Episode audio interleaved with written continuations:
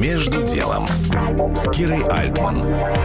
Здравствуйте, я Кира Альтман. Задаю в эфире основополагающие базовые вопросы о том, как мы живем и как работают наши души. Помните у Высоцкого про «Спасите наши души»? Ну вот примерно о том, как мы себя чувствуем и чем живем. Говорю с разными людьми в Москве. Спрашиваю галериста Сергея Гущина. Что ты сейчас читаешь по-новому? Вот я прочитала Оруэлла «Скотный двор». И это до такой степени злободневно, что я развожу руки в стороны. Потому что как, как? Все животные равны, было написано на стене. А спустя некоторое время добавилась надпись «А некоторые равнее». Вот, и я это обсуждаю с близким кругом.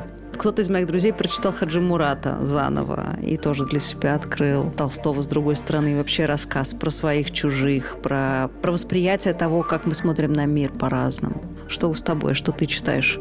Скажу честно, я почти не читаю, так как я очень много работаю. Ну, то есть я работаю с художниками, именно искусство, изобразительное искусство мне помогает.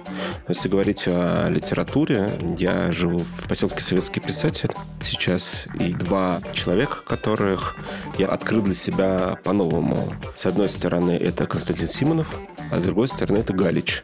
И перечитывая их стихи, ты как-то по-другому смотришь на тот мир, который был, и ты неожиданно понимаешь, что человек не меняется с годами. Мир возвращается.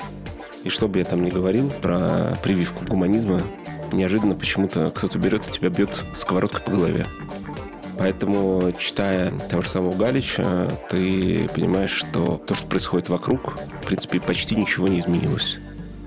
Но все-таки есть какая-то надежда, что когда-нибудь мы все сможем договориться. Я в это верю. Пусть это звучит очень наивно, но мы должны это делать. Сергей Гущин, галерист. Кира Альтман, Бизнес-ФМ. «Между делом» на Бизнес-ФМ.